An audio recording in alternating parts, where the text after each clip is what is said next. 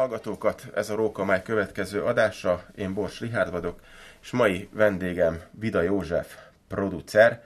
Az apropó, amiért összejöttünk, az pedig három darab film. Széchenyi, Kittenberger, Fekete. Üdvözöllek, örülök, hogy eljöttél.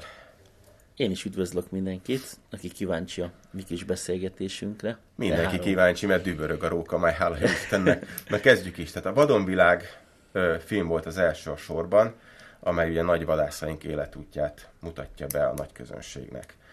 Ö, hogy alakult ki a koncepció annó? Hogy fogtátok meg a Széchenyi életművét?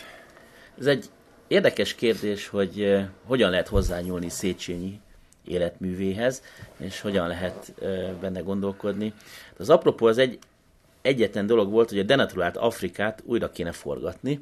Denaturált Afrika könyv szerintem mindenkinek megvan, mert gyerekkorunkban ezt hozta vissza az afrikai létet, az afrikai világot, és ebben olvastuk azt, hogy Európán kívül is van élet, meg a határokon túl is van élet, hiszen amikor én olvastam, akkor még a NDK volt a legnagyobb kihívás, hogy eljussunk, nem Afrika. És eljött hozzám néhány jó barát, akik együtt gondolkodtak velem, hogy jó, akkor menjünk és forgassunk egy denaturált Afrikát, egy kamerával, egy 4 k kamerát kéne venni, repülőjegyet, és akkor kimegyünk, és minden helyes szint meglátogatunk. De aztán ez az ötlet addig fordult, amíg producer társammal, barátommal, Lajos Tamással odáig jutottunk, hogy ebből lehet, hogy lehetne csinálni egy 90 perces dokumentumfilmet, ami aztán arról szólt, hogy akkor ez már ilyen cinema dokumentumfilm, és hogy ez több, mint denaturált Afrika újra töltve, hanem egy legendás vadász életének a epizódjait bemutatni, azokat a gondolatokat, amiket ő megfogalmazott, akár mint fiatal ember, akár mint idősebb visszatérő ember, és az ő életét egyébként keresztül húzta egy-két világháború, így az első és a második világháború, és ennek az összes megpróbáltatása azt gondolom, hogy mindannyiunk számára utat mutat, hogy hogy lehet felállni bizonyos dolgokból, és milyen lehet az, hogyha az ember az, év, az egyik év, az múlt évszázadunk feléig azt gondolom, hogy egy nagyon szép és nagyon fiatalos életutat járhatott be. Ebbe beletartozik angol feleség, beletartozik afrikai vadászat, jó barátok, sivatag, tényleg, ami, ami, amihez kell egy ilyen kicsit magyar virtus is. Utána történik egy törés, ami, ami egy nagyon-nagyon-nagyon szomorú törés, hogy egy, egy intelligens embert hogyan lehet megtörni, hogyan jut el a, azt kell mondani, egy, egy hortobágyi csirkeolból ismét a magaslatokba ez erőt adhat embereknek is szerintem, és akkor belegondol ebbe az életútba, hogy elindul valaki a csirkeolból, és előbb-utóbb egy másik rendszernek a ott terem a közepében, és számítanak rá, és a tudására, hogy milyen tudás lehetett az, ami bár üldözték, és mégis számítanak rá és a mai napig mi is számítunk rá, hiszen a művei azok a mai napig keresettek és olvasottak, sőt a szakemberek is számítanak rá, hiszen azt kell mondanom, hogy a, az, ami a, a trófea bírálatra vonatkozik, és ebben ő, ő munkásságot tett az 50-es években, az a mai napig aktuális és kézen. Úgyhogy ezt próbáltuk valahogy összefoglalni abba a filmben, amit leforgattunk, ami egyesek szerint inkább a természetvédelem irányába hat, én szerintem pedig összességében mutatja be az életutat, és nem egy fiatal Széchenyit, aki mindenre lőtt, és mindent eltalált, és azt gondolom, hogy a legnagyobb vadászok érdemével tüntethetjük ki, hanem azt is bemutatjuk, amikor az 50-es években visszamegy Afrikába, a 60-as években utoljára eljut Afrikába, és a végén ő már fotószafariként próbálja ezt megoldani, és ugye a film apropója az is volt, hogy mielőtt bement a kórházba, írt egy levelet. Ebből indult ki a film, hogy ő hogyan szeretne visszamenni még Afrikába, hogyan szeretne, szeretett feleségével újból végigjárni egy-egy utat, és hogy ő immáron azon medit... Tehát az volt a gondolata, hogy most lőjön, vagy fényképezzen. És ezt próbálja ez a film is visszahozni, hogy, hogy lőjünk, vagy fényképezzünk, mennyire fontos a trófea, mennyire fontos a vadászat, kinek mit nyújt. Ez egy kicsit, hogy elgondoltunk rajta, akkor, akkor már adtunk valamit a filmmel a mai vadászoknak. Úgyhogy ez volt valószínűleg a, a mi filmünknek az apropója. Persze lehetne erről nagyon szép dolgokat mondani és mesélni, főleg amikor a forgatókönyvíró leírja nekünk, hogy az elefántoknak, a flamingónak és a Kilimanjárónak a helyzetét hogyan kell meghatározni. Ebből egy fix pontot találtunk a Kilimanjárót, ami fixen ott volt, csak a felhőkkel nem beszéltünk, úgyhogy az, az is egy kihívás volt, de a filmben azért megtekinthető, hogy a forgatókönyv író is jól ismerte a helyszínt, hiszen le tudtuk forgatni azt, amit nekünk előírt, hogy legyen flamingo, elefánt, Kilimanjaro, napsütés és tó. Úgyhogy a film ilyen szempontból azt gondolom, hogy első lépésként sikeres volt nekünk, hogy elkészíthettük, nagy élményeket adott, és bízunk abban, hogy hosszú évtizedeken át, aki megnézi, azoknak is ad egy-egy élményt Afrikáról. Ami megváltozott, mert érdekes a film, hiszen feldolgozza az 1900 30-as, 20-as, 30-as évekbeli Afrikát, hiszen Széchenyi akkor járt először Afrikába, feldolgozza a 60-as évek Afrikáját, amikor utoljára járt kint, és 50 évvel később, amikor mi kimentünk Afrikába, azt is megpróbáljuk bemutatni, hogyha így nézzük, akkor közel egy évszázados története ez, annak az útnak, amit Széchenyibe járt. Jött a második film, a, már a világkiállítás jegyében, vagy az égisze alatt, ugye a Kittenberger Kálmánról szóló film, Bodrogi Gyula bácsi főszereplésével, innen is jobbulást kívánunk neki. Itt ugye egy egészen más, egyedi életutat ismerhettünk meg. Mi változott, mint készítőben a, a Széchenyi filmhez képest? Igen, a, egyrészt a, az alkotók is változtak, mert ezt egy kicsit még mozisabbra próbáltuk húzni, és azt gondolom, hogy a főszereplők kiválasztásával jól választottunk, hiszen a, a filmet jól uralta a főszereplő, hogy így fogalmazzak, és nagyon jól adta vissza Kittenbergernek a, a, a szerepét. Szinte nem is kellett beleélnie magát, mert hogy ő maga volt az, aki ezt véghez tudta vinni. Kittenbergerről nagyon keveset tudunk úgy az életéről, vagy illetve nem, nem úgy az életéről, hanem azokról a momentumokról, amik az ő életében e, voltak, hiszen egy-egy e, nagy-nagy művét elolvasva, és e, abból merítve azért elég sok mindent megtudtunk Afrikáról, hiszen az első könyvek között azért ki, kiadásra került az ő műve, és abból tudtak már a 30-as években is Afrikáról. Tehát nem csak a, a mikorosztályunk, hogy így fogalmazzak, a, a 70-es években születettek, ö, olvasták ezeket, hogy már korábban egy ö, korosztályjal ö, előbbi, egy kicsikét, mint ö, azt kell mondanom, hogy Széchenyi. De az ő életútja abból, hogy egy felvidéki fiú elindul Afrikába, a maláriát is legyőzve, preparátorként, sok-sok munkával, e, és hát inkább ő egy ilyen gyűjtőszenvedélyt is e, alkotva e, dolgozik Afrikában, és maga hogy a, a múzeum, a Természettudományi Múzeum megbízásából végzi ezeket a, a gyűjtő utakat, és próbálja ezeket a hát afrikai gyűjteményeket kiegészíteni. Ez egy, ez egy szép hitvallás volt. Ő egy, aztán a, azzal, hogy az állatkerttel kapcsolatos tervei hogyan alakultak, ezek se voltak meg mindenkinek így a, a tudatában.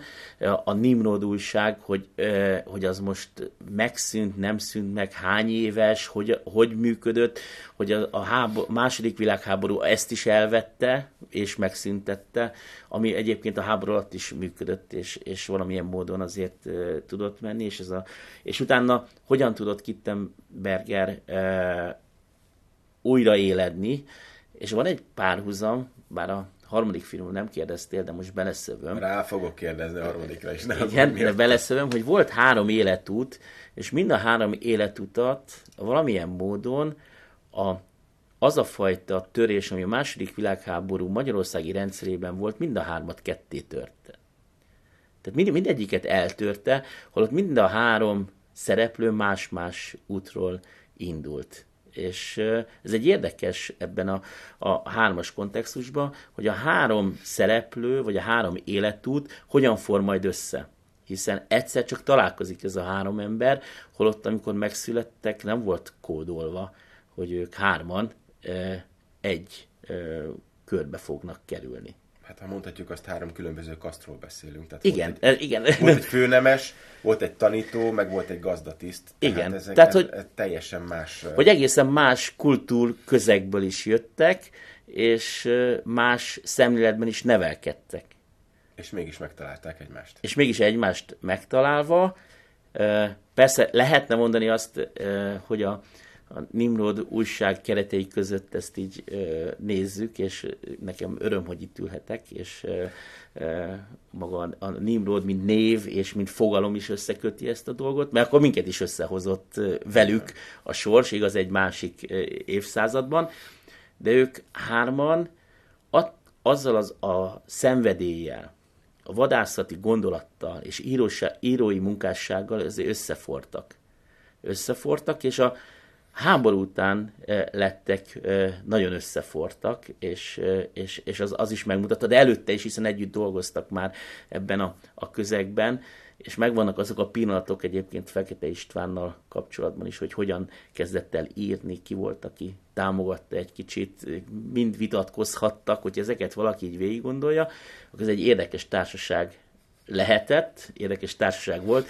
Egy-két ilyen vadászaton lehet, hogy én is részt vennék, ahol ők hárman ö, ott voltak, hogy mégis mi, miről beszélgettek, és mi, mi is történt ott. Azon kívül, hogy nagyon erősen volt a halászlé, mint az anyatej, vagy, vagy hogy, hogy hogyan ugratták egymást, de, de egy nagyon érdekes kulturális közeg lehetett ez.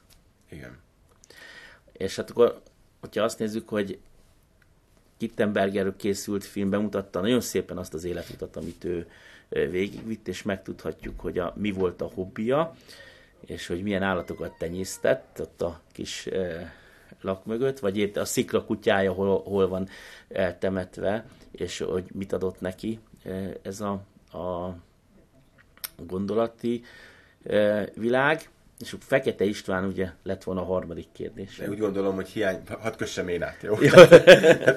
Hiánypótló mű készült ugye a Kittenberger filmmel. Pontosan ugyanúgy, ahogy a, a Bereki ember is megszületett, a Fekete István életét nagyjából feldolgozó, szintén dokumentumfilm, amely nagy büszkeségünkre, hadd mondjam, a Nimrod vadászújság YouTube csatornáján is megtekinthető.